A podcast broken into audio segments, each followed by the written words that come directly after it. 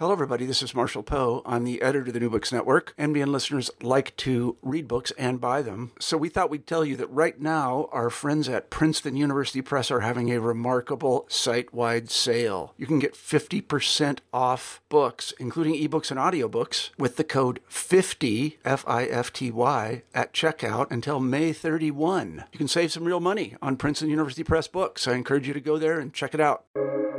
Welcome to the New Books Network. Good day. Welcome to New Books in History, a podcast channel New Books Network. My name is Dr. Charles Coutinho the Royal Historical Society. I'm a host on the channel, and today we are pleased and indeed honored to have with us Sir Lawrence Freedman. Sir Lawrence is one of the leading historians dealing with the history of war. He is the author of numerous acclaimed books and is Professor Emeritus of War Studies at King's College London. And today we're discussing his latest book, Command the Politics and Military Operations from Korea to Ukraine, published by Oxford University Press. Welcome, Sir Lawrence. Good to be with you. Sir Lawrence, uh, what is the thesis of your book? Um, well, it, it, has a couple of purposes uh, and maybe one thesis. Um, so, one of the purposes was to have a means of looking at conflicts post 1945 I mean, an awful lot of military history concentrates on the First and Second World Wars, but I wanted to explore more the military history of the uh, post-war period. Secondly, the issue of command is one that me for for a long time, um, following from my past 15 strategy. Uh, command is the point where the strategy has to be implemented, where choices have to be made and orders given. And then the thesis, I think, is a, a challenge to the idea that there are separate uh, civilian and military domains uh, in warfare, so that the politicians are the ones who uh, decide on the objectives, and then we must leave it to the military uh, to, to meet the objectives in practice. Uh, I think uh, I think this is, comes over in the book. Um, the setting of objectives has to be done with military advice to make sure that they're plausible. Equally, that when a war is being fought, you can't really expect the politicians to stay completely out of it because uh, they're the ones who have to deal with the consequences if things go wrong. So uh, it, it, a lot of this is about civil military relations, uh, how they work in practice rather in some idealized way. What do you mean exactly by the term command as employed in the book? Um, an order. Um, the, the, the thing about um, it's not a request uh, or a suggestion. Uh, it has a lot of authority behind it. It comes from the same word as mandate, uh, the same etymology as mandate. So that the the advantage of command uh, is that people should uh, should jump and do do as they're told. That's what that's what the idea conveys, and that if they don't, then they're challenging not only uh, the specifics of the order, but, but the authority structure behind them. So so there's there's something quite special about being in a position to command, and I think it goes a bit beyond that because normally we use the word not solely, but need to use it to discuss military matters, where, in a sense, you have to command people to do things that are, in a way, unnatural, both in terms of being prepared to kill and being put in a position where you might get killed. So, uh, and that's what needs needs the, the special authority and urgency that the, the term suggests how does command uh, and how sorry how does command operate indeed differ if at all in democratic states as opposed to non-democratic states? Well i think that the, there's uh, an important difference which stems from this point about authority structures. If you're um, an autocratic state authoritarian state you expect uh, your your orders to be obeyed pretty automatically, and you see dissent as a big danger if, if there's a way in which people are challenging your your orders on a regular basis, that can seem to be very threatening. So the whole point about this sort of um, regime is is that it depends on um, uh, it depends on orders being uh, obeyed without question. But in democratic countries, they also require military orders to be obeyed uh, and get concerned when they're not. But at the same time, we accept that, that, there may be room for conversation, divisions. We accept that, that the politics of all of, uh, of our societies are more pluralistic, sometimes quite divided, and that will be reflected in in the way that military operations play out. So one of the big differences in practice is that uh, when you get right to the top, because the book doesn't just look at uh, the general's command, it looks at the political leader's command as well. A political leader who is thinking all the time about their position and doesn't want to be challenged may end up making some pretty terrible decisions uh, because there's nobody in the position to say that's not a very good idea. We thought about this and that to, to provide the challenge, whereas in democratic countries you at least hope that there's a possibility of, of the challenges being made. Uh, we can all think of instances where there might have been more challenge, but nonetheless, it, uh, it, it does mean that there are opportunities to to question what, what leaders are doing. Some would say that the advantage of authoritarian leaders is that they can take bolder decisions because they can be less transparent, and, and that may be true, but bold decisions aren't necessarily always the good ones. How did General MacArthur's personality make his class with clash with President Truman much more likely? Oh, I think MacArthur uh, was what you'd call a prima donna. He he was uh, uh, he, he, he felt himself to be an unassailable position. He he wasn't just a, a general. He was uh, a high-profile political figure who actually had hardly been in the United States for ages, but had um, spent his time uh, fighting uh, the Pacific War, uh, originally from Australia, and then uh, had been uh, put in charge of Japan, and I, was then fighting the Korean War. So he just uh, felt himself to be unassailable, very arrogant, pretty contemptuous of all politicians, and not very interested in in in the generality of the challenges facing uh, American foreign policy uh, at the start of uh, the 1950s, when the clash came. He uh, he didn't really, um, and seemed to him a rather nondescript person. He, he uh, was a temporary occupant of, of, of the White House, but I think he saw his own role in rather grander terms. Why exactly did President Truman dismiss MacArthur, and why were he and the Joint Chiefs of Staff so reluctant to do so? Well, I mean, the, the problem was, well, two, two, two features of MacArthur. First, he uh, uh, he was a high-profile political figure with a lot of support in the Republican Party. So it was clear that any time you, you challenged him, there was going to be some sort of political reaction.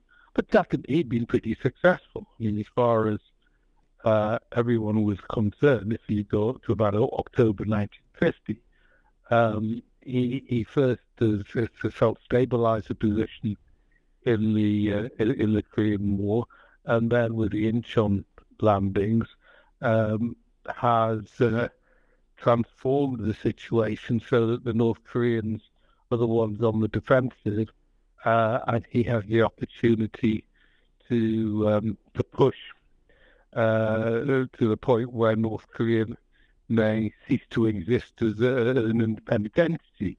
The problem was he pushed too far, so that uh, and the and the Joint Chiefs had worried um, uh, that he that he was uh, that he was, he was disobeying the order that had been given him, which was to uh, avoid going to the Yalu River, dividing Korea from from China. So this brought China in in a catastrophic way for American forces.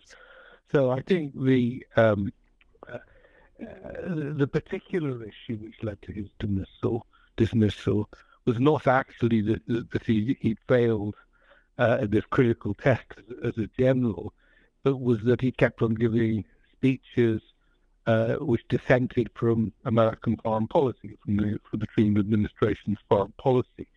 Uh, uh and, and, though I think Truman was, saw himself as sacking MacArthur just simply because of insubordination, the actual language used um, was that he had to leave because he didn't share the, the foreign policy framework of the administration.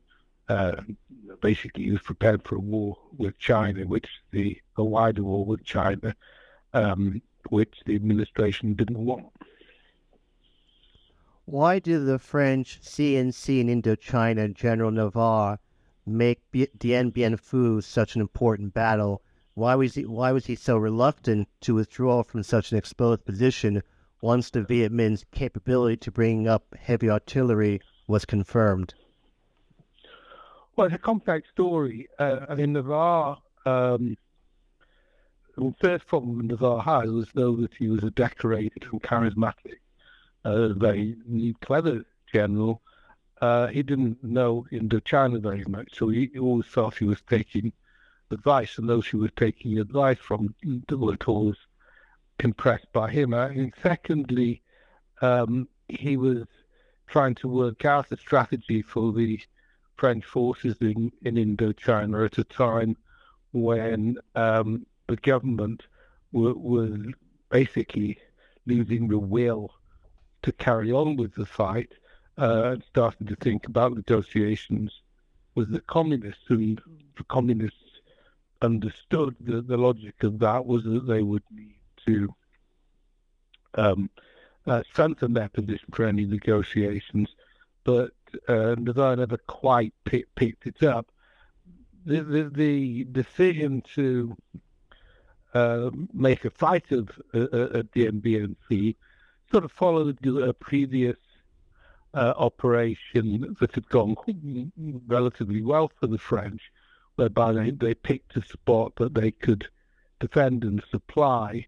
Um, and, and then after they'd beaten the the Viet Minh back, the, the communists back, then they could withdraw from it quite easily. But there was a confusion about what they were trying to do at Dien Bien. Were they uh, were they just trying to uh, make a point that they could assert their presence in this part of uh, Vietnam, or were they trying to find a way to mount offensive operations? So there was a, a confusion of roles, which, which didn't help. And then there was, uh, he suggests, um, an underestimation of the opponent, and in particular their ability to bring artillery into position. But he uh, I mean, that wasn't confirmed until the, the day the battle started, although it started to be suspected. And I think the main criticism of Navarre would be that uh, he, he, could he, he had a basis for withdrawing before things got too difficult, or he had a basis for reinforcing, uh, which would um, possibly have allowed the French to hold Dien Bien Phu, but he did neither. So he, he sensed that the position was not very satisfactory um, and that there were vulnerabilities developing, but he didn't act on that. So then when the when the battle began, it soon became apparent the, the French uh, artillery position was not as superior as, as they'd hoped, uh, expected. Um, but it was it wasn't too late to bring in reserves. But then he got um, uh, too pessimistic about what could happen. So when there was still a chance to bring in reserves, he didn't. And then eventually, when there was no point in bringing in reserves, he did. Uh, which led to a whole lot of people being killed and captured unnecessarily. Were the French more successful militarily in Algeria than in Indochina? And if so, why?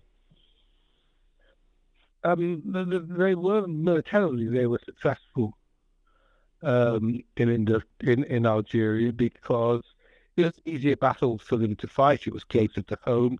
There, was uh, more of a conviction that uh, Algeria was not just a colony, but a real path to France, um, and uh, the enemy uh, had overplayed their hand by uh, in the battle for Algiers, uh, in, in, indulging in particularly terrorism, which created a situation in which the uh, government turned to the paras to, um, uh, to, to, deal with, it, with this challenge ruthlessly. And it was the ruthlessness of their methods that are now most notorious, but they they did at the time work. They they um, uh, they crushed um, the military capability of, of um, the FLN, the, the, the opposition group, to, that they forced the FLN to um, move outside of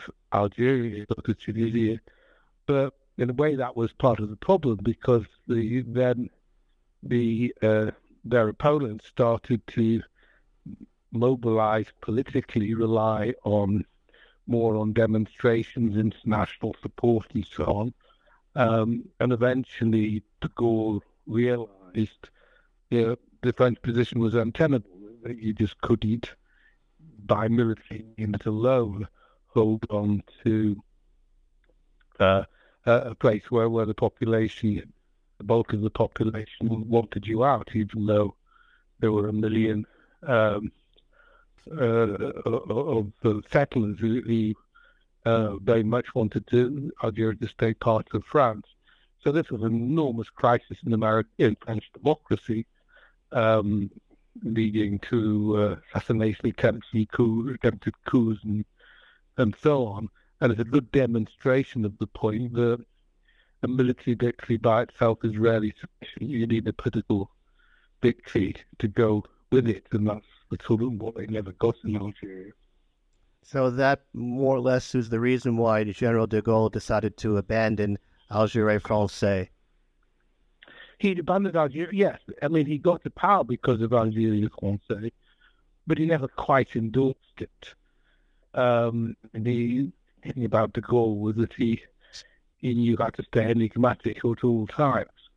Um, and he, and when he realized that the French position just couldn't hold all the time, um, he, he moved very swiftly to open up negotiations um, to, to give Algeria independence. And this, you know, that's what caused the fury amongst the uh, amongst population, but not amongst the French people generally. How much uh, were the tensions behind the civilians and the military, as recounted from the example of the Cuban Missile Crisis, normal in a democratic state? I think they were quite normal. They were exaggerated to a degree because um, of of the of tense relationships between uh, the, the, Pentagon, the civilians in the Pentagon, led by Robert McNamara, and uh, and the military, who uh, pretty contemptuous in your military, um, pretty generally hawkish, uh, but are going to, not impressed either Kennedy or McCarthy uh, or, or, or, McNamara with the advice that they'd been given. So the relations were pretty cool, and this was reflected in a number of exchanges uh, up to the announcement of the blockade and then the implementation of the blockade all that being said, um, Admiral Anderson, the chief of the naval operations, um, yeah, was in the end uh, followed uh, civilian control and advice. Uh, he just tried to give his uh, his commanders as much latitude as possible in meeting it. So though the episode showed all the tensions at work, in the end, the two the civilians and the military behaved perfectly properly towards each other uh, when uh, actually implementing the agreed policy. So, in point of fact, uh, notwithstanding these tensions, uh, the the fact of the matter was that they, they did not per se negatively impact either operations or policy in the crisis. No, I don't think they did. Uh, and uh, I mean, it, it, it, could have been different in, in if if the conflict had developed in other ways. It was helped that it was resolved quite quickly. Um, but I think the general feature that struck me very much in, in many of the cases examined in the book. Um, uh, there's often possible and people can pick up the uh, deleted these strong words said uh, because issues matter who care about them. So I be to, seems to me to be surprised or disappointed. Uh, I think South African sharp the uh, lead the positive. I think you did. Sir Lawrence. Yes, please go ahead. So I don't think so. I get to feature um, the people. Uh, uh, and in the end, the, the uh, if you look at what the, the, the, the Navy uh, did during the uh, during this crisis, it, it managed to blockade uh, as it had been asked to do, with some sensitivity. Is it not, in a sense, true that Ariel Sharon was a sort of Israeli MacArthur with perhaps better political antenna? Yeah, he, had some of the uh, arrogance and self-assuredness and uh, popular uh, appeal of, of a MacArthur. Um, and in the end, was more successful politically because eventually he became um, not only minister uh, in, in successive governments, but eventually prime minister. So he, he had that success. But on the other hand, um, his political judgment uh, on on the big issues was often um, wanting. He was a brilliant uh, tactical operational general. He had the loyalty of his men. He was very audacious, um, imaginative, um, in, in, the decisions he took. But he, he was chronically insubordinate, um, always challenging those above him, politically or militarily. Uh, and of course, in the 1973 war, you have this odd feature that he he actually was called back to be a divisional commander after um, uh, as a reservist, having just started a new political party, uh, Likud, in, in opposition to the to the Labour governing party, and th- this uh, hampered his relations all, all the way through the war. So it's a very particular case, Sharon. When eventually he, he was able to design and lead a major operation himself, which is the 1982 um, invasion of, um, of Lebanon. It was catastrophic. Uh, he he um, overestimated what the, the Christian Maronites would do for um, for Israel. Um, didn't really understand the Lebanon as a country, um, and uh, it led to a catastrophic result, which I think we're dealing with consequences of that to this day. That's what led to the rise of Hezbollah, for example. So um, Sharon is again a good example of somebody who's militarily very astute, but, but politically, um, at least uh, in all of these matters, a very poor judgment. How would you characterize President Nixon's relations with the Pentagon and how did it influence policy during North Vietnam's Easter Offensive of 1972? Well, Nixon uh, relations with almost everybody was characterized by suspicion and uh, and secrecy and um, uh, uh, and his own sort of difficulty in relating to to these people.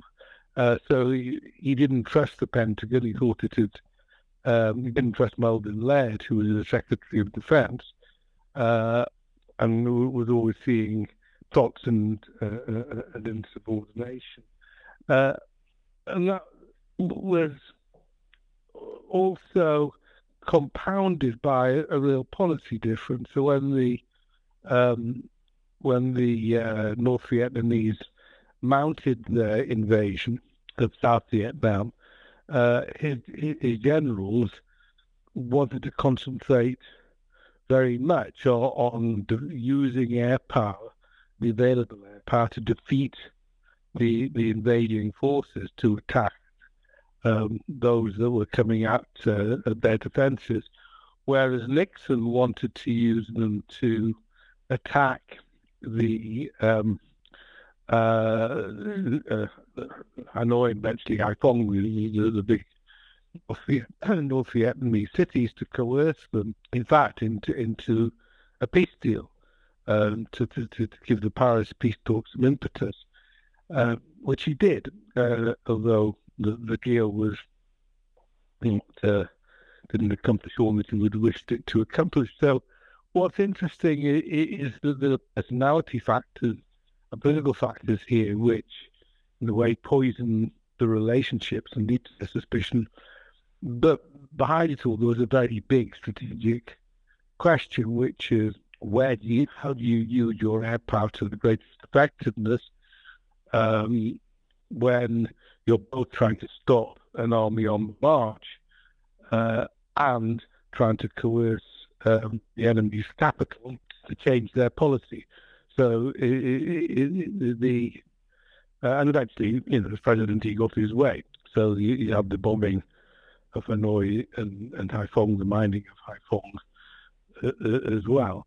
So it was, um, uh, and that was possible because actually by after a while, there was enough air power around to, to, to meet both the immediate demands of stopping the invasion and the longer term demands of coercive policies. Would it be true to say that in all the conflicts examined in the book, that the Falklands War had the most harmonious civil military interaction? Um, it was pretty. It was pretty harmonious. Um, it, it, there were tensions in the command relationships, but these were largely um, uh, at, at, the front end in the in in in, the, in the South Atlantic. Uh, in London, you had a situation where the Prime Minister had no military experience, um, was quite alone in some ways, um, didn't have sort of the large stature that an American president has supporting him at all times, uh, uh, and was very reliant on military advice.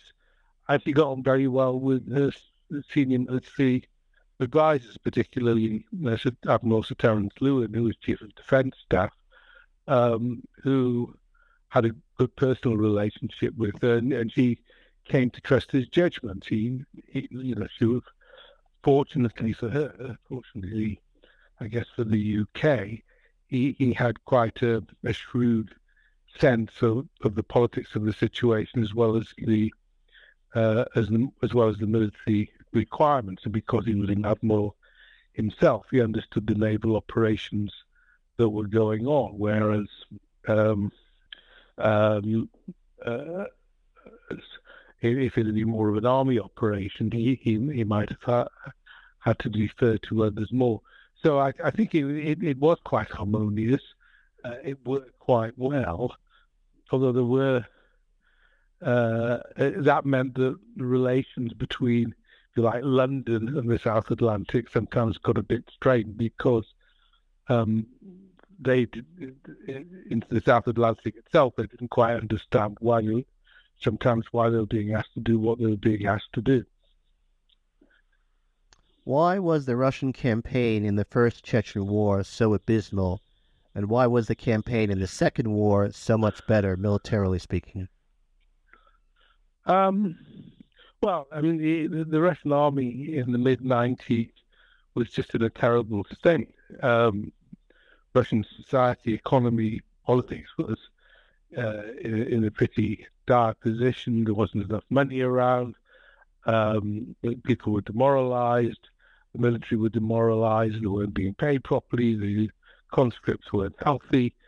And uh, again, you have the, the standard problem uh, of underestimating the opponent. In this case,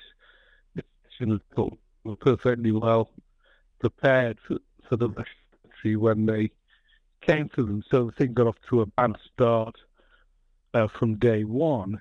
and um, was never really seen to be worth the uh, the effort that had been uh, was that was going into defeating the, the, the Chechen and eventually you, you even would have to argue that, that it was um, a victory for the rebels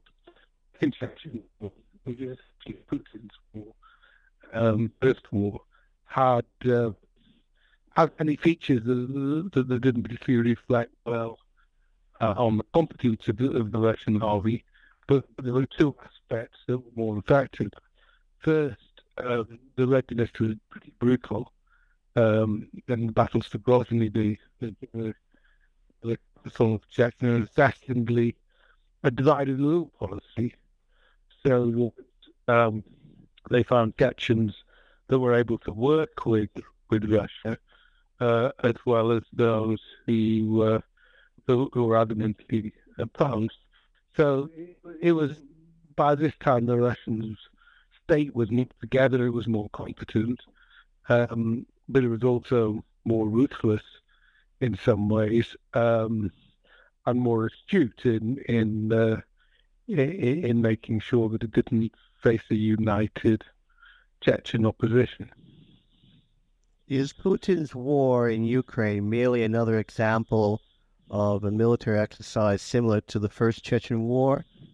And why did the Russian military agree to such an abysmal operational plan in the first place? Well, it's a good question. Um, I think, again, you have the same problem of total underestimation of the opponent, and not just they're not as uh, capable militarily uh, as the Russians, but also um, uh, the, Ukraine was not even a proper state, that it, that it lacked the capacity um, to fight. The, the, the, government was illegitimate. The, there were inherent divisions between the West and the Eastern country, and so on. Um, so the, the whole operation uh, now talking about the invasion 2022, but it goes back to the first uh, attempts to destabilize Ukraine in as well. The, the, whole thing was was launched on, a uh, poor assessment of, of, of, why Ukraine would fight and, and how it would fight. When things went wrong, as they did from day one of the Russian military operation, they were never really able to recover their position. So things carried on going wrong. Um, and they still have yet to go right for Russia. Why was General, I'm sorry, what explains the fraught relations between uh, NATO head Wesley, General Wesley Clark and his um, superiors in the Pentagon and how, if at all, did that affect uh, policy and strategy operations during the Kosovo War? Well, I mean, part of the problem lies with the fact um, of the uh, position of the Supreme Allied Commander Europe, uh, which is obviously a position first uh, established by General Eisenhower, uh, and the and the uh, it's a dual role. On the one hand, you're the leader of uh, American uh, forces in, Europe, American army in Europe, and uh, sector answerable directly to the Pentagon.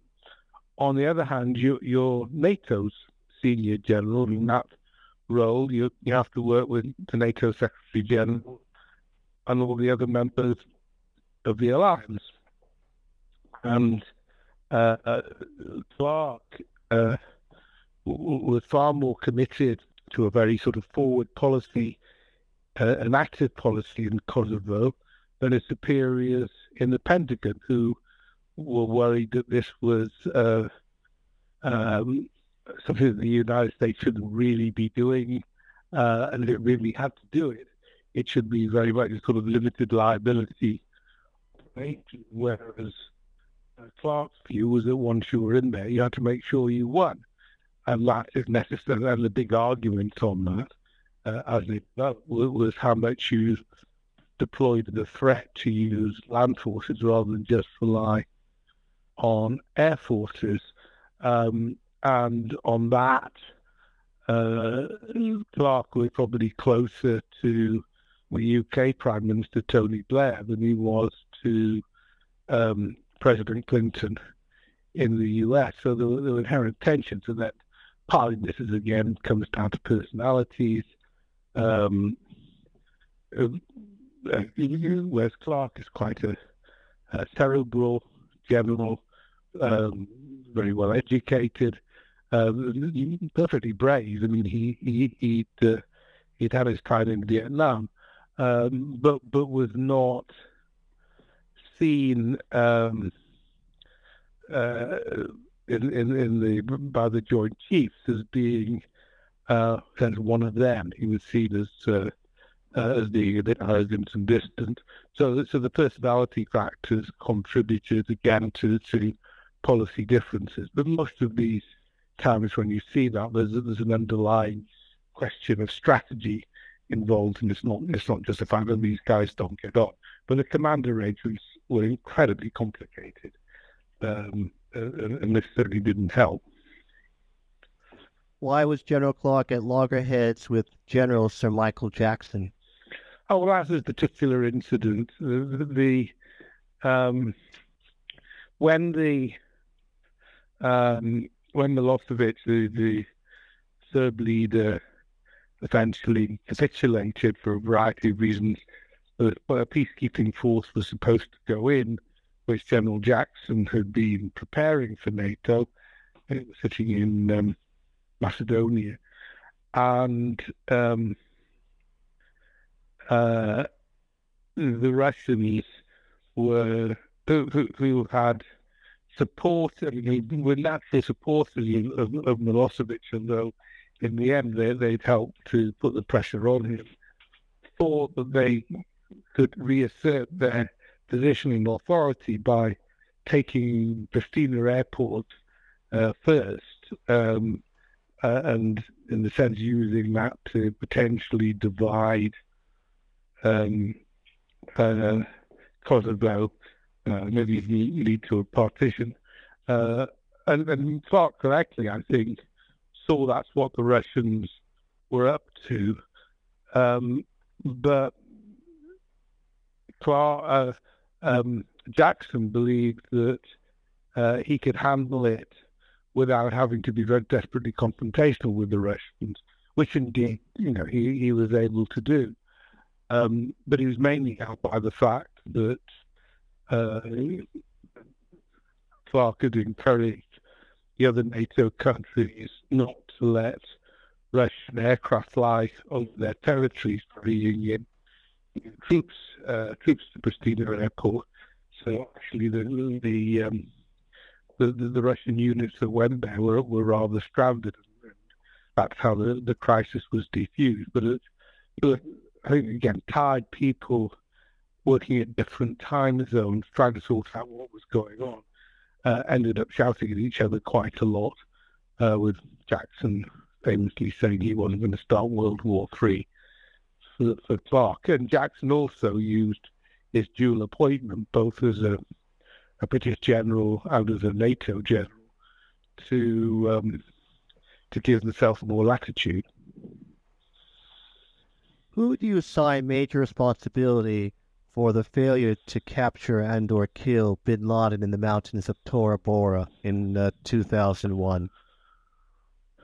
Um, well, I mean, bin Laden uh, prepared Tora Bora as a sort of redoubt, as a, as a place to escape to. And um, uh, uh, when it, when it was clear that the, the Taliban were going to lose and that coalition and the, and the Northern Alliance was sweeping in, uh, he moved there. The, the basic problem was was that um, in the defeat of the Taliban, the Americans had managed to work very closely with Afghans who had their own agenda, their own reasons for defeating the Taliban, not least to um, uh, provide the government of the country. Whereas in Tora Bora, the, the, there wasn't the same sort of quality of Afghan alliance. So called Eastern Alliance was very cobbled together. Um, lots of internal divisions. They're not very committed to what the Americans were were trying to do. And uh, so, so when it was apparent that the Bin Laden was there, um, they were not particularly keen at taking great risks themselves. Yet um, the American um, the American military weren't also weren't prepared to take great risks, and you have a very particular issue arising where General Franks, the American uh, Central Commander, um, was pretty wary about uh, General Mattis and his Marines, uh, who, who, was the only force in a position to get in numbers to Tora Bora, where they might be able to cut him off um, and stop him getting to Pakistan, which is where eventually he ended up. So I think you, you just had an operation that was uh, led in a rather erratic way, with the CIA taking a lot of the early initiative, calling in airstrikes, which alerted um, bin Laden and his followers to the risk, but didn't actually take them out. Um, and it, it, you know the whole thing ended up with with bin Laden um, escaping, and uh, I mean, a lot of his uh, Al Qaeda people were killed, but but, but not uh, bin Laden. That, that came much later.